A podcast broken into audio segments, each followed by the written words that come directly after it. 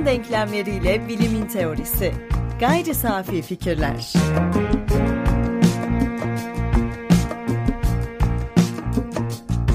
Gayri Safi Fikirlerin 73. bölümünden merhaba. Herkese merhaba. Ben Tansel Erdem Yılmaz. Ben Ömer Faikanlı. Gayri Safi Fikirler'de teknolojiye dair ara ara hatta yer yer sık sık konuştuk ama teknoloji söz konusu olduğunda epistemolojik bilim felsefesi eksenindeydik. E, bu konuda ortada daha farklı ve özüne sadece makineleri değil de insanı da katan yaklaşımlar var. Bu bölümde bilim felsefesi odağını koruyarak Martin Heidegger'in teknoloji felsefesini irdelemeye çalışacağız. Yine kendi birikimimiz ve kendi tecrübelerimiz de buna dahil olacağız. Onun felsefe tarihinde kapladığı çok büyük bir alan olduğunu biliyoruz. Bu yüzden onun Question Concerning Technology makalesiyle yani teknolojiye dair endişeler ve bu sorgulamaları anlatan makalesiyle sınırlı kalacağız. E, podcast sonrası incelemek isteyenler olursa yeniden makale hakkında detaylar da veririz. Heidegger'in teknoloji kavrayışı düşünce dünyamızda yeni bir kapı açacak ama onu anlamaya başlarken sana bir soru yöneltmek istiyorum. Anakronizm ihtimalini saklı tutarak ve Heidegger'in kavrayışını da destekleyeceğini bilerek bu sorunun sence teknoloji hiç ortaya çıkmasaydı yani tekne seviyesinde de ki onu da anlatacağım dünya daha iyi bir yer olur muydu? Üzerinde biz olmayacağımız için hiç fikrim yok. Çünkü tekne veya da teknolojinin tarihi bilimin tarihinden de daha eskidir. Belki üzerinde dururuz. Ee, ama bilimsellikle yakın ilişkisi olduğu kesin. Yani şöyle bir analitik ayrım yapıyorum. Onu hemen belirteyim. Sonra bir dipnot atacağım sadece. Bilim bir çıktı ve bilme edimimizin, gerçekliği bilme edimimizin, uğraşımızın, öykümüzün rafine halinin adı. Hatta isim olarak yani eğer science'ı temel alıyorsak oldukça yeni çünkü 1800'ler yani 19. yüzyıldan beri bu etkinliğe science veya bilim diyoruz. Ama elbette bilimin tarihi daha gerilere götürülür veya götürülebilir. Ama bilimsellik dediğimiz şeyi ben şöyle kodluyorum veya şöyle tanımlıyorum. Gerçeklikle ilişki kurma biçimlerinden biri. Bilim bunun çıktısı veya rafine hali veya bilinçli bir şekilde uygulanması, standartlar dahilinde uygulanması. Ama tekne, teknoloji yani bizim aslında bir şey yapıp etmek için araçları kullanmamız, bedenimizin ötesine geçen, hatta burada hemen söyleyeyim halen haberiniz yoksa e, gayri safi fikirler YouTube olarak ara sıra yüzümüzü de gösteriyoruz ve bu videolardan ilkinde teknoloji benim neyim oluyor diyerek aslında kişisel deneyimlerimizi, kendi tekne ilişkilerimizi deneyim bazında böyle biraz yüzey altı sadece analizlerle geçtik. Ee, o yüzden onu da tavsiye ediyorum. Yani yapıp etmelerimizde orada söylediğim bir şey vardı. Ahmet İnam Hoca'dan ödünç aldığımız. Teknoloji gitgide bedenimize doğru geliyor tekrar. Yani ilk araç gereçlerimiz ellerimiz aslında ki bu el yapısı bize çok büyük avantaj sağlıyor bizim türümüze. Ama teknoloji bu elle bir sonra bir aracı kullanmamız veya o aracı biçimlendirmemiz ve onunla da bir amaç doğrultusunda gerçekliğe müdahale etmemiz diyebiliriz tekneye veya teknolojinin kökenine. Ama geldiğimiz noktada dikkat edersek teknoloji artık bedenimize doğru yani bize doğru geliyor. İşte şu anda giyilebilir cihazlar kısmındayız. Ama belki de 10 yıl 20 yıl içerisinde bunu tabii kehanette bulunmak çok kolay değil ama zihinlerimize yani beyinlerimize takılacak çipler o teknolojiyi vücudumuzun içine artık tekrar entegre edecek. Bunu şimdilik burada bırakalım ama şuna hemen bağlayayım. Bu anlamda araç gereç kullanarak yapıp etmeler ve bunlarla bir etki yaratma, gerçekliği değiştirme tarihi bilimsellikle at başı olmak kaydıyla bilimden çok daha eskiye gitmektedir. Yani eğer tekne olmasaydı, teknoloji olmasaydı en ilkel formundan bugüne kadar daha iyi bir dünya değil. Biz var olmayacağımız için. Ha başka bilinçli varlıklar varsa onlar belki bunu sorardı. O halde teknolojinin ve teknenin kaçınılmaz olduğu konusunda hemfikiriz. Hemfikiriz ama şimdi hemen bir girizgahta bir şey daha yerine koyalım. Ee, bunu bazı programlara tekrarlayacağım. Bir önceki programımızda da bunu aslında dört maddede biz ne yapıyoruz, neyiz, temel düsturumuz nedir ki bunlar değişime de açıktır. Belki de 5, 6, 7 diye gidecek. Ama bunlardan biri şuydu. Karl Popper'a dayandırdığımız veya onun görüşünden biraz ödünç aldığımız bir şey ciddi felsefi problemler olmasaydı ve bunları çözebilme umudu taşımasaydım felsefeci olmam asla bağışlanamazdı ve bence felsefenin varoluşu da bağışlanamazdı diyordu ve buna ek olarak şunu söylüyorduk. Bu tavrın gereği olarak bir filozofun yapıtı incelenirken sorulması gereken soru o filozofun çözmeye çalıştığı ya da en azından gündeme getirdiği problemin ne olduğu sorusudur. Oysa özellikle felsefe öğrencilerine ve e, tüm sosyal bilimcilere ve dahi felsefe meraklılarına olmak üzere öğretilen şey bu filozof ne söylüyor, ne söylemeye çalışıyor sorusunu esas almak şeklinde ifade ediliyordu. Oysa ki felsefe de teorilere sahiptir. Bunu şuraya bağlayacağım. Biz burada Heidegger ne söylüyor ya da Heidegger ne söylemeye çalışıyor üzerinde durmuyoruz ve durmayacağız. Aslında belirttiğin gibi Heidegger'in bir metnini biz önümüze alıp bu metni bir teori olarak kabul edip bunun temel problemi çözdüğü veya gündeme getirdiği problem nedir ve günümüzde bu sözcük dağarı, bu teori bizim işimize yarıyor mu? Pragmatik anlamda değil sadece bir şeyleri daha iyi anlamak üzere. Tek bir metin adı Heidegger bile olsa bizim işimiz Heidegger'in teorisiydi. Karl Popper'ın yani aramızdaki üçüncünün çağrısına kulak vereyim ve Heidegger'in incelediğimiz makalesinde ve onun teknoloji kavrayışında ortaya attığı temel soruyu şöyle tek bir cümleyle özetleyeyim. Teknoloji sadece teknolojiyle ilişkili değil fakat ne ile ilişkili? Bu soruyu inceliyor. Bizim teknoloji dendiğinde aklımıza gelen şey bugünlerde e, elimizde olan telefonlar yahut otomobiller, uçaklar, teknolojik aygıtlar olsa da Heidegger'in teknolojiye dair en temel görüşü ve beni en çok şaşırtan görüşü teknolojinin teknolojik olmadığı görüşü. Yani teknolojinin özü sadece teknolojiden yahut tekniğin birleşiminden, devrelerin birleşiminden oluşan bir şey değil. Ee, onun bu tespitinin iki ayağı var. İlki yaşadığı dönem yani bu makalenin e, yazıldığı dönem 53 yılı olduğunu hatırlıyorum. İkinci Dünya Savaşı'ndan sonra yazılmış bir makale ve o dönem makinelerin yarattığı problemler aslında hayati fakat e, onun derdi gerçeklikten ziyade yani teknolojinin yarattığı bu problemden ziyade biraz da felsefi. Bu yüzden onun yaşadığı dönem dönemin ona getirdiği bu bakış açısından ziyade biraz daha felsefi görüşlerine odaklanacağız. Çünkü bahsettiği bu teknolojinin özünün teknolojik olmadığı durumunu ben bilime de uyarlayabiliyorum. Yani bilimin özü nedir? Bilim dediğimiz şey nerede başlar? Hangi malzemeleri karıştırdığımızda bilim olur? Yani deneyi koyduğumuz zaman mı bilim olur yoksa deneyi çıkardığımız zaman bilimliği kaybolur mu? Buna hayır diyorsak o malzemeler arasında neler var? Deney bilimin özüdür diyorsak ki hard science soft science ayrımından bahsettiğimiz zaman deneylerin de deney yapan kişiler tarafından belli yanlılıklarla ortaya çıkabileceği ihtimalle düşündüğümüz zaman bilimin neliği de her zaman tartışmaya açık. Çok daha genel bir durumda şunu söyleyebiliriz. Aslında bir şeyin özünden bahsederken neden bahsediyoruz? Yani işte felsefi müdahale burada belki de açılıyor karşımıza. Yani şunu soruyoruz.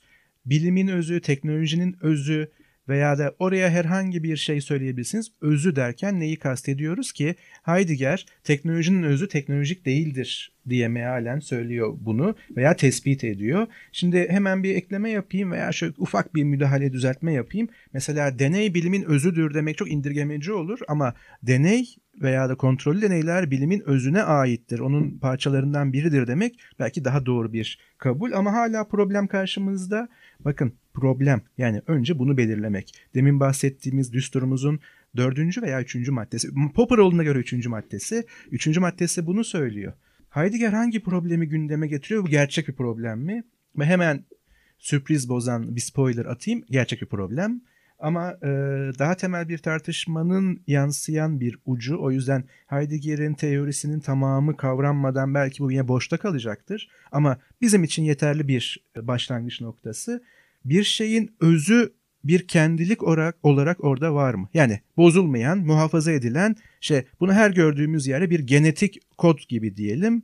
İşte öyle bir öz var mı? Yoksa Böyle bir ilişkilerden doğan bir şey mi? Varoluşsal veya oluş halinde bir şey mi? Yani biz eğer bu kelimeyi söylesek belki de anlaşamayacaktık ama ortak bir dil tutturabildiğimizi varsayarak e, Aristoteles'e bilim nedir diye sorsak, şimdi hemen bazı dinleyicilerimiz veya da klasik felsefe metinlerini okuyan insanlar, referans kitaplarını, e, Aristoteles'in bilimler tasnifi var kardeşim ne demek bilim nedir diye soramayız. Science sözcüğünü kullanıyor mu? Bugün bizim science'ın karşılığı olarak kullandığımız bilim Aristoteles'in anladığı şey mi? Bizim bugün bilim dediğimiz şey. O yüzden tercümede bazı kayıplar lost in translation olabilir diyorum. O yüzden bunu ama sorabildiğimizi varsayalım. Acaba Aristoteles'in bize anlatacağı o öz bizim aşikar bizim için aşikar olan tanıdık olduğumuz öz mü? Şimdi teknolojinin böyle bir özü varsa o teknolojiyle ilgili bir şey mi, teknolojik bir şey mi? Aslında dediğin doğru. Bilimin özü bilimsel midir? Ya da felsefenin özü felsefi midir? Bu sadece kelime oyunları değil. Elbette ki içinde kelime oyunu parçası var. Yani e, düşünce deneyleri yapmıyoruz veya düşünce e, antrenmanı yapmıyoruz böyle kelimeleri birbiriyle kıyaslayarak. Bir ilişki biçiminin, çünkü öyle tanımlamıştım ben, bilimsellik bir ilişki biçimidir. Teknolojide bu yapıp ettiklerimizdir ve bununla at başı gider veya eş zamanlı gider demiştik. Dolayısıyla teknoloji bizim gerçeklikle bir ilişki kurma modumuz diyelim. Bir ilişki kurma modunun bir özü var mıdır ve bu öz kendisi teknolojik midir? Burada kelime uyunu var mı yok mu tartışması zaten Heidegger'e biraz aşina olan herkesin e, tartışma konusu. Genelde onun kelimeleri bölüp parçalayıp anlamlandırdığı söylenir ama burada kullan, kullanılan şey onunla çok da alakalı değil. O yüzden kendimce en azından buradan bir anlam çıkarabilirim. Burada bu arada e, bilimin özü deneyden e, müteşekkil midir? Benim biraz basitleştirdiğim bir yargı. Yani söylediğin şeye ve düzeltmeye hak veriyorum. Bu uyarıyı vermeden söylemek insanlarda indirgemeci bir tutum yaratmış olabilir. Bu anlamı da düzeltmek gerekiyor. Teknolojinin özünün teknolojik olmaması düşünüldüğünde çok da ilginç bir şey değil gibi geliyor. Yani malumun ilanı yapılmış gibi. Teknolojinin özü zaten teknolojik değildir. E bunda ne var? E, teknikten geliyor bu. E zaten teknik de teknolojik değil. İnsanların bir şeyleri yapma biçimi, insanların bir şeyleri çözme biçimi. Aslında Heidegger sınırlarında kaldığımız zaman teknoloji teknolojinin kendisi değildir anlamı daha derin. Yani teknolojinin bizde yarattığı bir problem var. Aslında bir yanılsama var. Biz teknolojinin efendisi olduğumuzu düşünüyoruz. Yani telefonu kullandığımız zaman, mobil telefonu kullandığımız zaman yahut mobil telefonların barındırdığı işletim sistemlerinde mobil uygulamaları kullandığımız zaman onun efendisi olduğumuzu düşünüyoruz. Çünkü biz aşağı kaydırdığımızda aşağı kayıyor, yukarı kaydırdığımızda yukarı kayıyor. Burada Heidegger sorumluluğu hümanizm olarak tutuyor. Yani insanın akıllı hayvan olduğu inancının yerleşmesinde tutuyor. Fakat ben bu illüzyonun başlangıç noktasını buraya mı yoksa insan davranışlarının yine insanlar tarafından programlanıp yani uygulamaları kullanan insanlar aynı zamanda bizim nasıl davranacağımızı bilerek bu uygulamayı yaratan insanlarla bir.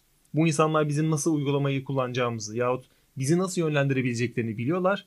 Bu yüzden de bir anlamda insan insanı yönlendiriyor modern teknolojide. Bizde bunu verilen bildirimler, e, örneğin Instagram'da kullanılan bizim ilgimizi çekecek reklamlar yahut bizi orada tutabilecek belli başlı görsellerin bulunması ve bunların e, algoritma tarafından sağlanmasıyla sağlandığını düşünüyorum. Burada yani 50 yıl öncesinde Instagram var olsaydı burada Heidegger nasıl bir yorum yapardı bunu tam olarak bilmiyorum ama ben humanizmden ziyade burada insan davranışlarının ciddi anlamda problem yarattı. Yani bu problemi yaratan şeyin biz olduğumuz kanısındayım. Burada da kişinin sınırı doğaya koyması ve onun akışına uyum sağlaması, onun iyi olan tüm özelliklerini kendinde bulması teknolojinin kaynağı olarak gördüğümüz zaman yeni teknoloji tam olarak bununla ilgili değil. Yani biz doğada gördüğümüz şeyleri Aa, bu çok güzelmiş diyerek direkt olarak almıyoruz ve bu da zaten teknolojinin başlangıç noktası. Onu bir şekilde güncelliyoruz, değiştiriyoruz. Aslında tartışmayı yaratan kısım da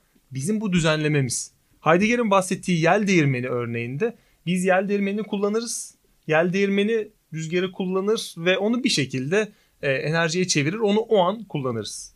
Fakat bir nehrin üzerine bir hidroelektrik santrali inşa ettiğimiz zaman öncelikle o enerjiyi transfer ediyoruz. Yani bu transfer de şu şekilde oluyor. Santral oraya koyduğumuz zaman o enerjiyi bir şekilde biriktiriyoruz. Aslında teknolojinin yarattığı ve onun özünün tehlikeye dönüştüğü kısım da bizim bu enerjiyi biriktirebiliyor olmamız. Heidegger bunu böyle düşünüyor. Ben de e, buna biraz katılıyorum. Yani enerjiyi biriktirebildiğimiz anda ve onu şurada kullanabiliyoruz, burada kullanabiliyoruz. O halde farklı amaçlarla bunu kullanalım dediğimiz anda herhalde teknoloji modern teknoloji başlamış oluyor. Yani teknolojinin modern evresini nerede başlatacağımız biraz daha tarihsel bir soru ve farklı noktalar elbette seçilebilir. Ama e, Heidegger vari bir şekilde belki de biraz daha işin altına seni çekeyim. Yüzey altına yani. Görünenin altındaki gerçekliğe doğru biraz gidelim. Ee, teknolojinin de kökeninde yer alan teknik nedir? Yani biz bunu günlük dilden de götürebiliriz. Daha analitik bir yerden de çıkabiliriz. Yani bir futbolcunun tekniğinin iyi olmasından düşünün de bu tekniği uygularsak şu sonuca ulaşabiliriz gibi kullanımları düşünelim ya da ressamların teknikleri üzerinden ayrılması ve buna üslup dememiz veya kullandığı teknikler veya yani çoğaltılabilir örneklerdeki bu teknik ne anlama geliyor? Ben şu anda seni dinlerken ve bunu düşünürken şöyle bir tanımlama yaptım zihnimde. Hipotetik bir tanım olsun ama tabii ki deneyimlerimize ve öncel bilgilerimize dayandığı için bir yerlere temas ediyordur. Ee, buna katılır mısın sana soracağım. Teknik bir amaç doğrultusunda kullanılan araç gereci amaca en uygun biçimde tasarlamak ve başarıyla kullanmak. Evet buna katılırım. Şimdi e, dikkat edersen bu amacın ne olduğu konusunda tekniğe içkin bir şey yok. Yani amaç zaten verildi çünkü tekniği oluşturabilmen için o amaca en uygun araç gereci tasarlamaya çalışırsın. Bu teknik kısmında, teknolojik kısmındaki kreatif, yaratıcı kısımdır. Ama bir de bunu en iyi şekilde kullanmaktır. Ama dikkat edersen amaç verilidir. Şimdi sana çok korkunç bir yerden örnek vereyim önce. Mesela amacın en çok insanı minimum zamanda, minimum atıkla ortadan kaldırmak, öldürmekse Nazi Almanyası'nda 2. Dünya Savaşı'nda olduğu gibi çok buna uygun araç gereçler tasarlayabilir ve bunu da başarıyla uygulayabilir. Yani teknik aklı son noktasına çıkarabilir ve teknolojiyi böyle kullanabilirsin. Yani gaz odaları veya toplama kampları. Şimdi bu teknik bir hamledir. E, Heidegger'le beraber Heidegger her ne kadar Adolf Hitler'le ve Nazilikle ilişkisi çok e, hoş olmasa bile yani bir Nazi olarak anıldığı için böyle söylüyorum. E, başka bir kanattan mesela Frankfurt Okulu, e, Adorno ve e, diğer e, filozoflar veya teorisyenler mesela aynı şeyi sor, e, sorgularlar. Hangi akıl? araçsal akıl bizi nereye getirdi? Şimdi Adorno'nun veya Frankfurt Okulu'nun yani bu teorilerin araçsal akıl eleştirileriyle yani bunu bırakalım. Bu bizi kötü bir yere götürüyor anlamında değil. Toptan bir reddedici değil. Ama hangi akıl sorusu bizim çok alışık olmadığımız bir soruydu aydınlanmadan sonra veya rasyonelitenin dünyasında. Yani modern dünyada.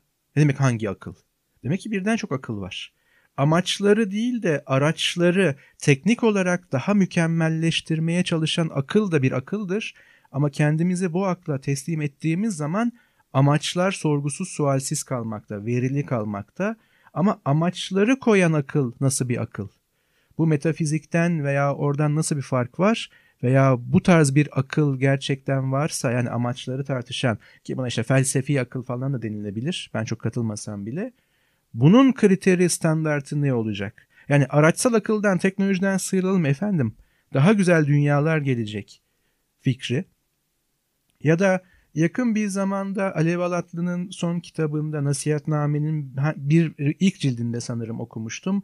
Bir gün tekrar üzerinde dururuz. Ee, belki batı aklını takip etmeseydik tüm insanlık. Evet Ay'a roket gönderemeyecektik, dünyadan çıkamayacaktık pek çok şey yapamayacaktık ama Ege kıyılarında bebekler de ölmeyecekti gibi bir savı var. Şimdi bu tartışmaya açıktır elbette. Ben o tartışmaya şu anda girmiyorum ama e, araçsal aklı değil de amaçsal bir dünyayı daha e, moral, ahlaki ilkeleri hesabe katan ve bunlar üzerine kurulu bir dünya daha mı iyi bir dünya olurdu? Varsayım üzerine herhangi bir tarih yazılmaz veya da söylem kurulmaz bu anlamda daha iyi daha kötü anlamında.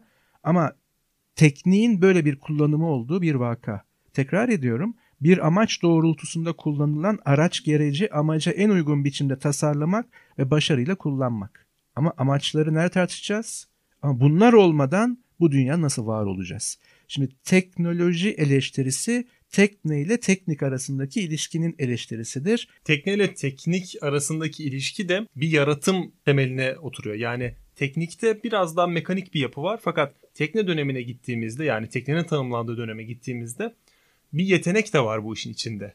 Yani insanlar tekneyi kullanırken, tekne bilgisini kullanırken ya tekneyi icra ederken, sistemli yaparken bir yandan da oraya katabildiği duygular var. Yani onu güncelleyebiliyor yaptığı şey. Sadece belli bir amaca yönelik değil bu tip bir ayrım var. Burada tabii tekne ile poesis. E, bu farkı göre tekne biraz daha sanatsal olarak görülüyor. Fakat poesiste bir yaratım var. Yani olmayanın yaratılması hatta şiir de oradan geliyor. Olmayanın yaratılmasından ziyade olanın görece sanatsal bir bakış açısıyla bugün sanat dediğimiz bakış açısıyla güncellenmesi ve varlığın bir şekilde olduğu halinin genişletilmesinden bahsedebiliriz teknede. İşte tekne ile teknoloji farkı yaratımdan ziyade var olanın güncellenmesi olarak anlatılıyor. Yel değirmeni örneğinden bahsetmiştik. Olmayan bir enerji yok. Poesis'teki gibi bir şeyler yaratılmıyor. Yani doğayı Poesis'e uyarladığımızda mevcut bir enerji var fakat biz bunu güncelleyip kullanabileceğimiz enerjiye çeviriyoruz. Farklı bir biçimde kullanıyoruz. Tarımda da böyle gelişiyor. Olmayan üretilmiyor, var olan iyileştiriliyor.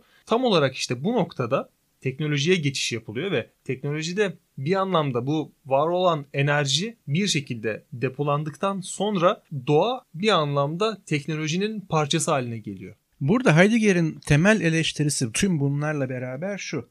Biz böyle bakmaya başladığımız zaman yani e, Frankfurt Okulu'nun araçsal aklı bu kavramı ödünç alırsam hakim olduğu zaman mesela doğaya bakışımız değişiyor. Yani antik Yunan'ın ki Heidegger antik Yunan ve Yunanca ile çok haşır neşirdir. E, bu konuda eleştiriler de alır. Yani şöyle eleştirilerdir bunlar. Bazı antik Yunanca kavramları kendi kullanımının meşru olmadığını söyleyen filologlar vardır. Yani antik Yunanca'da bu kavram bu değil, bu sözcük bu değil diye ciddi itirazları vardır. Ama oraya girmeyeyim sadece bir dipnot bilgisi olsun. Ama Heidegger'in buradaki düşünce hattı şöyle. Kökenlerde Physis vardı yani doğa Physis'ti antik Yunanca. Orta çağda bu natura oldu, bugün de nature. Ve bu nature'a dönüşüm, natura ve nature o antik Yunan yani kökenlerin füsisi doğası değil. Biz doğaya baktığımız zaman tabii kaynaklar görüyoruz artık. İşte aslında o elektrik depolama veya da yel değirmenleri, hidroelektrik santralleri bu. Doğaya baktığımızda kaynaklar görüyoruz. Şimdi teknik tanımımı hatırlatıyorum. Burada hemen klavye sesleri belki duyulmuştur. Yani düşünürken sadece aldığım bir tanım. Şunun tanımı bunun tanımı falan değil bu.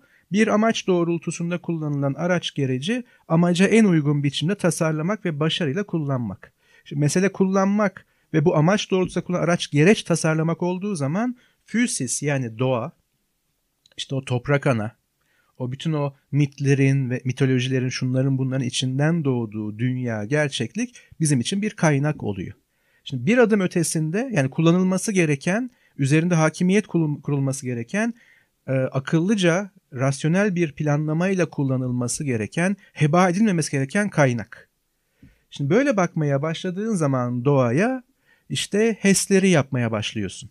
Heidegger güncel mi? Bir buradan düşünelim. Yani bütün bulduğun derelerde aman burada elektrik üreteyim diye üzerine bir tane hidroelektrik santral yapıyorsun. Ya da gördüğün her tür toprak senin için bir yeraltı zenginliği potansiyeli. Üzerindeki ağaçlar önemli değil mesela. İki, Dikkat edelim bu akıl biçimine, bu düşünme biçimine, Sezar'ın hakkı Sezar'a, ben Heideggerci değilim o anlamda. Hemen tabii burada bazen kelimeler bizi yanıltabiliyor. Düsturumuza aykırı olmayalım. Zaten bir ismi takip etmek değil. Heidegger teorisyeni değilim ve Heidegger teorisinin çok da günümüzde bir yere oturmadığını düşünenlerdenim. Bazı hocalarım çok kızacak ve bazı meslektaşlarım ama içinde tabii ki bugüne oturan çok şey var. Şimdi hemen o geçişi sana örnekleyeyim HES'lerden itibaren. Eğer doğayla ilişkin veya gerçeklikle ilişkin tekne üzerinden, teknoloji üzerinden ve araçsal akıl üzerinden olursa sen bu kaynak e, kullanımını, sözcüğünü birdenbire mesela insana yansıtıyorsun. İnsan kaynakları. İnsan organize edilmesi gereken, işlevsel bir şekilde ilişkilendirilmesi gereken kaynaklara dönüşüyor. İnsan ne zaman kaynak oldu? İşte bu eleştiri bu hattan gidiyor. Physis'in naturaya ve nature'a dönüşümüyle insanın bir kaynağa dönüşümü, kaynak gibi görülmesi ama bir adım sonrasında da toplama kamplarında en çoğunu en az maliyetle nasıl yok ederiz ama yok edinceye kadar bunların iş gücünü de kullanalım aklı, fikri bu bakıştan geliyor ki eleştirinin temeli de aslında buraya yöneliyor. Burada Sezar'ın hakkı Sezar'a, Heidegger'in hakkı Heidegger'e. Bizim doğaya baktığımız zaman orada kullanılacak materyaller görmemiz biz de doğanın parçası olduğumuz için buradaki parça ilişkisini dikkatli kurmak gerekiyor. Bizim de bir noktada materyale dönüşmemize yol açabiliyor. Heidegger bunu kullanıma hazır olmak, standing reserve olarak tanımlıyor. Yani biz doğaya baktığımız zaman doğanın eli kolu olmadığı için biz nehirin önüne bir şey koyduğumuz zaman o nehir artık bizim kontrolümüzde ve bizim için çalışan bir nesne haline dönüşüyor. Bize karşı gelemeyen bir varlığı da sürekli kullanmaya, e, onu yontmaya ve tüketmeye devam ediyoruz. Doğanın hazır olda beklemesi, tam anlamıyla hazır olda beklemesi ilginç bir şekilde artık karşımızda hiçbir şeyin olmadığını gösteriyor. Çünkü yaygın bir görüş vardır. İnsan doğayla sürekli savaşır. Artık savaştan bahsetmiyoruz da bu benim bahsettiğim tırnak içindeki artık neredeyse 100 yıl önce tamamlanmış bir süreç. Biz doğayla savaşmıyoruz ve doğayla savaşmıyor olmamız da bizde müthiş bir güç yanılsaması yaratıyor. Yani burada insan faktörü nerede diye sorduğumuzda tüm bu doğada oluşan enerji doğuşlarının Heidegger'in e, terimlerini kullanacak olursak ortaya çıkışlarının tümünde söz sahibi değil. Yani insan e, bir noktaya kadar doğada gücünü kullanabiliyor ve var olan enerjiyi dönüştürebiliyor. Mevcut olan enerjiyi yönetebiliyor fakat en yetkin varlık olmasının yanında ondan daha da yetkin bir varlık var ki onu yönetecek insan. Burada da teknolojik yetkinlik aygıtla sağlanabiliyor ama teknolojinin özü de yine bir biçimde kullanıma hazır durumda. Yani aslında çok geçişli bir yapı var. Tıpkı bizim bilim tarihi ve bilim üzerine yaptığımız tartışmalar gibi. Bilim tarihi bilimi konu alıyor. Bilim tarihi de bilim olma iddiasındaysa yine kendini konu alarak ilerlemesi gerekiyor. Yani sürekli dönüşler var. Teknolojinin özünde de bu tip bir dönüş var. İnsanlar teknolojinin özünü kullanıyor. Fakat teknolojinin özü de insanların üzerinde konumlanıyor. Burada teknoloji zincirin hem altında hem de üstünde yer alıyor. İnsan işte bu geçişlilik durumunda bir kaynağa dönüşüyor. Yani insanlar e, doğal kaynakları sömür, sömürmek için sıraya girdiği zaman bir noktada doğadan ziyade kendisi rezerv haline geliyor. Burada müthiş bir örneği var. Ormancı örneğini veriyor Heidegger. Bir ormancı tahayyül edelim. Dedesiyle aynı yolları yürüyor. Aynı ağaçları kesiyor fakat dedesi ya da büyük büyük dedesi onu evde yakıp yaşamını idame ettirmek için kullanırken kendisi onun 10 katı daha fazla ağacı kesip mecbur olduğu yayıncılık endüstrisine satmak için bunu yapıyor ve buna mecbur. Bunu yapmadığı sürece e, şirketlerin ihtiyacı olan o keresteyi sağlamadığı sürece hayatını idame ettiremez ve buradaki mecburiyet ilişkisinde de Heidegger bu konuya eğilmemiş olabilir fakat yanılsama var ve bu yanılsama aslında bizim bir şeyleri isteyerek yaptığımız ve üzerimizde herhangi bir etkenin olmadığı biz herhangi bir şey yaparken herhangi bir edimde bulunurken biz bunu isteyerek yapıyoruz. Herhangi bir şeyin etkisinde kalmıyoruz diye düşünüyoruz. Fakat e, bu örnekte de görüldüğü gibi ortaya çıkan çoğu şey bizi farklı anlamlarda güdülüyor ve bizim yaptığımız şeylerin çok büyük bir kısmı teknolojik özelinde konuşacak olursak yine teknoloji tarafından yönetiliyor. Şimdi tabii ki Heidegger'in kentsel eleştirisi şurada bir kıymet veya değer buluyor veya gerçekliğe, bugünün gerçekliğine temas ediyor. Şimdi insanların konumu yani insanın konumu üzerine Heidegger ilk kez düşünen veya da bunu teorize eden filozof veya teorisyen değil. Mesela yine çok büyüklerden Kant ahlak metafiziğinin temellendirilmesinde veya temel etik anlayışında ikinci kritiğinde şunu açık olarak söyler. Diğer insanlara kendinde amaç olarak davran asla araca indirgeme. Yani diğer insanlar hiçbir şekilde bir araç olarak görülemezler.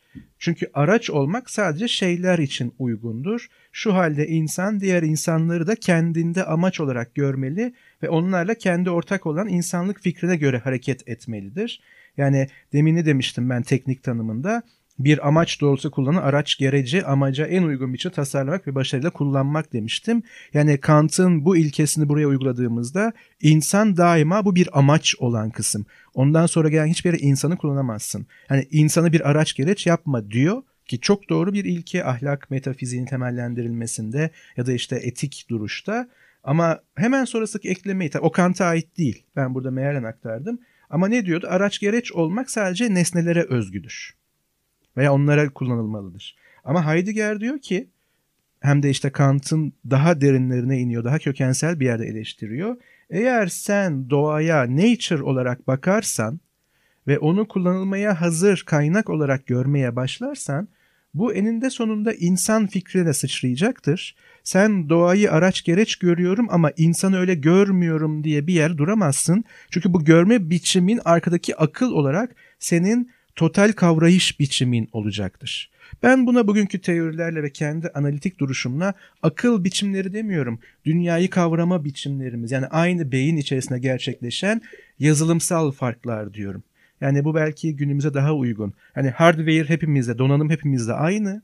Beyin yapımız ve sinir sistemimiz ama yazılımlarımız farklılıklar gösterebiliyor. Şimdi bu yazılımlarında katmanları var. Sürekli güncelleme alıyor bunların farklı uygulamaları.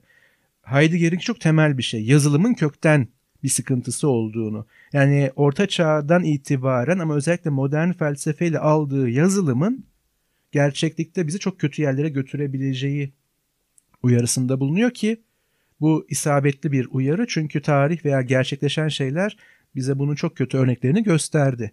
Ama bu topyekün bir reddetmeye doğru tabii ki gitmemeli. Şimdi senin söylediklerine bir ekleme yapacağım. Aslında bu nereden başladı? Evet antik Yunan'da yani kökenlerde yani filozofyanın, felsefenin ve bu tartışmaların kökeninde teknenin içerisinde biraz daha yaratıcılık var. Ama Platon metinlerinde gördüğümüz üzere özellikle buradaki tekne mesela bir ayakkabı ustası da bir tekne ile uğraşan biridir. Bir sanat yapmaktadır. Yani bugünkü anlamda bir sanatçıdır. Orada, o yüzden de şu ayrımı yapalım. Güzel sanatlar, sanat farklı bir şey. Yani bir kundura ustasının da bir sanatı vardır. Bunu hala biz zanaatkarlar üzerinden kullanıp şöyle fark koyarız. Sanatçı ve zanaatkar fark koyarız ama Antik Yunan için bugün gün zanaatkarlar da sanatçıdır ama güzel sanatlar anlamında değil.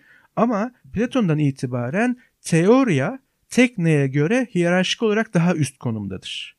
Yani bugün bizim somut yapıp etmeler dediğimiz şey bir Yunanlı için çok da önemli değildir. Hatta bu alt seviye bir iştir. Teorilerle, soyut kavramlarla yani soyut bir şeyle uğraşmak, somut bir şeyle uğraşmaktan daha evladır, daha iyidir, daha üsttür. Yani tekne o zaman aslında aşağıda görülen bir şeydi dediğin tüm şeylere rağmen. Ama işte arkadaki veya üstteki teoryanın kendisi de yavaş yavaş naturaya doğru giden yani doğayı bir kaynak olarak görmeye giden bir şeydi. İkincisi aşağıyı araç gereç olarak gördüğü zaman biraz önce Kant'ta söylediğim gibi doğayı yani nature'ı bir kaynak olarak görüp insanı kaynak olarak görmem demen çok makul değil. Eninde sonunda o gri bölgeye gireceksindir. Tekneyi aşağıda görüp teoriyi çok daha üstte gördüğün zaman da o teorinin arkasındaki yazılım seni çok korumayacaktır. Tekneyle tekrar birleşeceksin ve o teoriye, teoriler zaten teknenin veya teknolojinin ürünleri veya teknolojinin parçaları olacak. Şimdi biz bugün şunu hala söylüyoruz. Ben söyleyenlerden biriyim. Bu teori ne işime yarayacak? Bu teknolojik bir bakıştır Heidegger'in bakışından. Çünkü bir işe koşmaya çalışıyorum. Hangi amaç doğrultusunda bunu kullanacağım? Nasıl tasarlayacağım teorimi? Bu aynı zamanda pragmatizmdir elbette ki. Ama ben bunu çok büyük bir problem olduğunu düşünmüyorum. Hatta kendisi problem değil. Nasıl koyutladığımızla, nasıl konumlandırdığımızla ilgili bir şey. Ama eleştiri hala güncel ve bu eleştiri üzerine düşünmeye değer. Aynı işletim sistemlerini kullandığımızdan bahsettin ve benim de burada vereceğim örnek. Örneğin kullandığın bilgisayarda gelecek bir güncellemeyi almama ihtimalin yok. Onu almaya mecbursun. İşte bu yüzden de e, benzer işletim sistemlerini kullanıyor olsak bile bizi yöneten yani kullandığımız aygıtları yöneten o e, güncellemeler bizim zihnimizi de yönetiyor ve onlardan kaçışımız mümkün değil. Kaçamıyor olsak bile doğayla olan bu alıp verememe halimiz bir anlamda onu tehlikeli yani teknolojiyi tehlikeli hale getiriyor ve bu tehlikenin başlangıç noktası da Heidegger'de Türkçe'ye çevirdiğimiz zaman tuzak kurma yani kuşatma gibi bir anlamı var. Yani biz doğayı kuşatmaya çalışıyoruz ve ona bir anlamda tuzak kuruyoruz. Yani elimizde bir çerçeve var ve bu çerçeveye bir şeyleri oturtmaya çalışıyoruz. Tıpkı e, gerçek hayatta da olduğu gibi elimizdeki çerçeve her neyse onun içine sığacak resmi bulmaya çalışırız yahut onun içine sığdırabilmeye çalışırız. Çünkü çerçeveyi güncellemek çok kolay görünmez. Çünkü yapılmış, somut ve köşeleri belirgin bir yapıdır.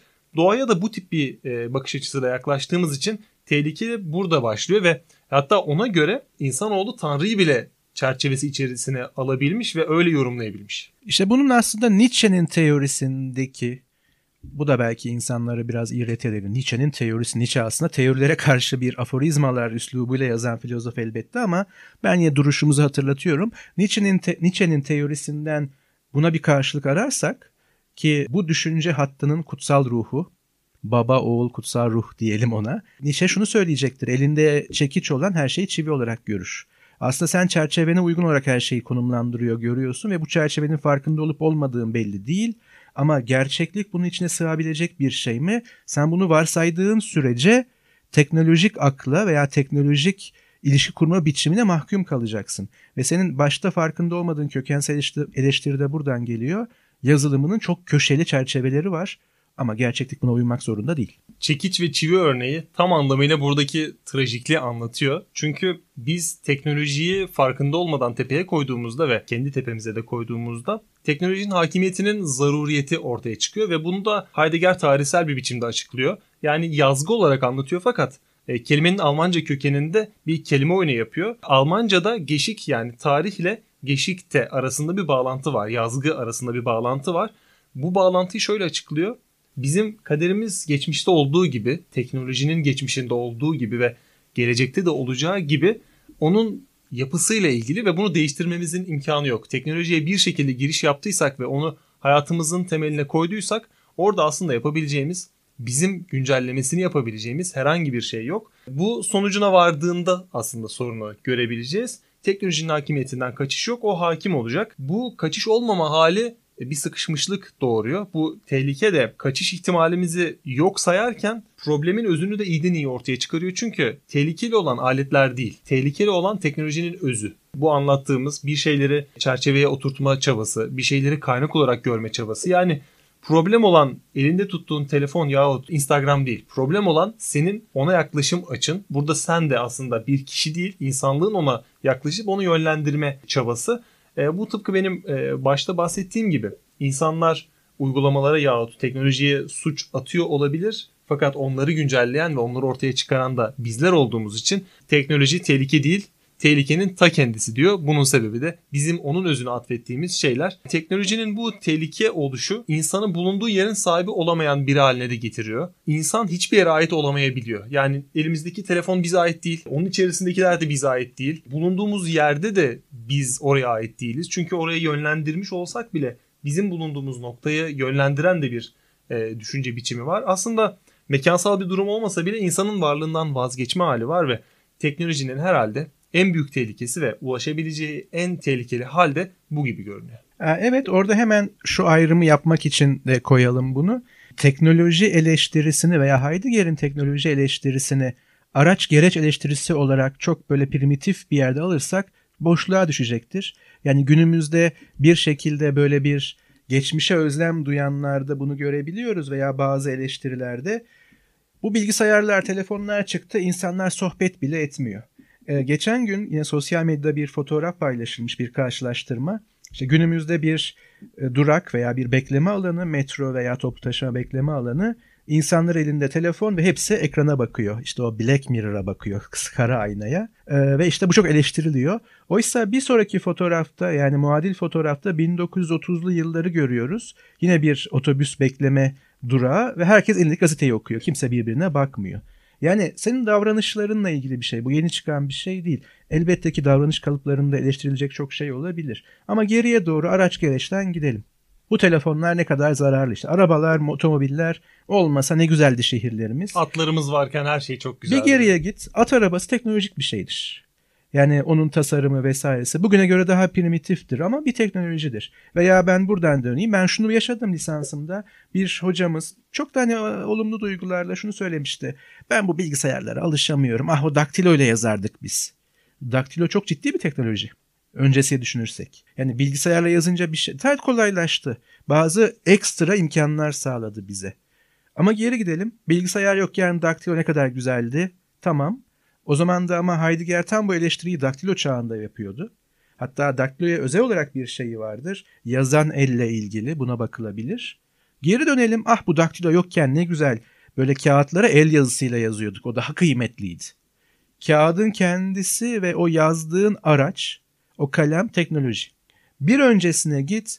Karşılaşan her tür araç gereç aslında o dönemin teknolojisi. Yani Heidegger'in eleştirisi veya bu eleştiri hattı, bu eleştirel hat Araç gerecin kendisine değil altını çizdiğin gibi.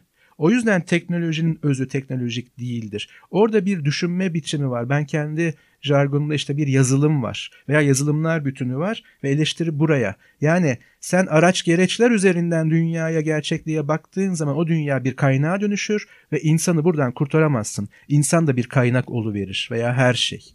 Şimdi o yüzden bu hani çok da naif bir şekilde nasıl kullandığımızla ilgili diyemeyiz belki ama biraz da öyledir. İşte eleştirel tutum bununla ilgili, eleştirel bakış açısı bununla ilgili bu bir teknoloji reddiyesine dönüşürse tamamen yanlış anlamışsın bu dünyayı demektir. Bunu böyle anlayabilecek insanlar için. Çünkü dönüp dolaşacağın her yerde teknoloji olacak. Yani sen sadece daha önceki bir sürümü tercih ediyor olacaksın. Bunu belki yaşıyoruz. İşte e, Android sistemlerine veya iOS'e veya da işte macOS'a veya da Windows'a bir güncelleme geliyor. Hayır ben Windows XP ile devam edeceğim demeye devam et.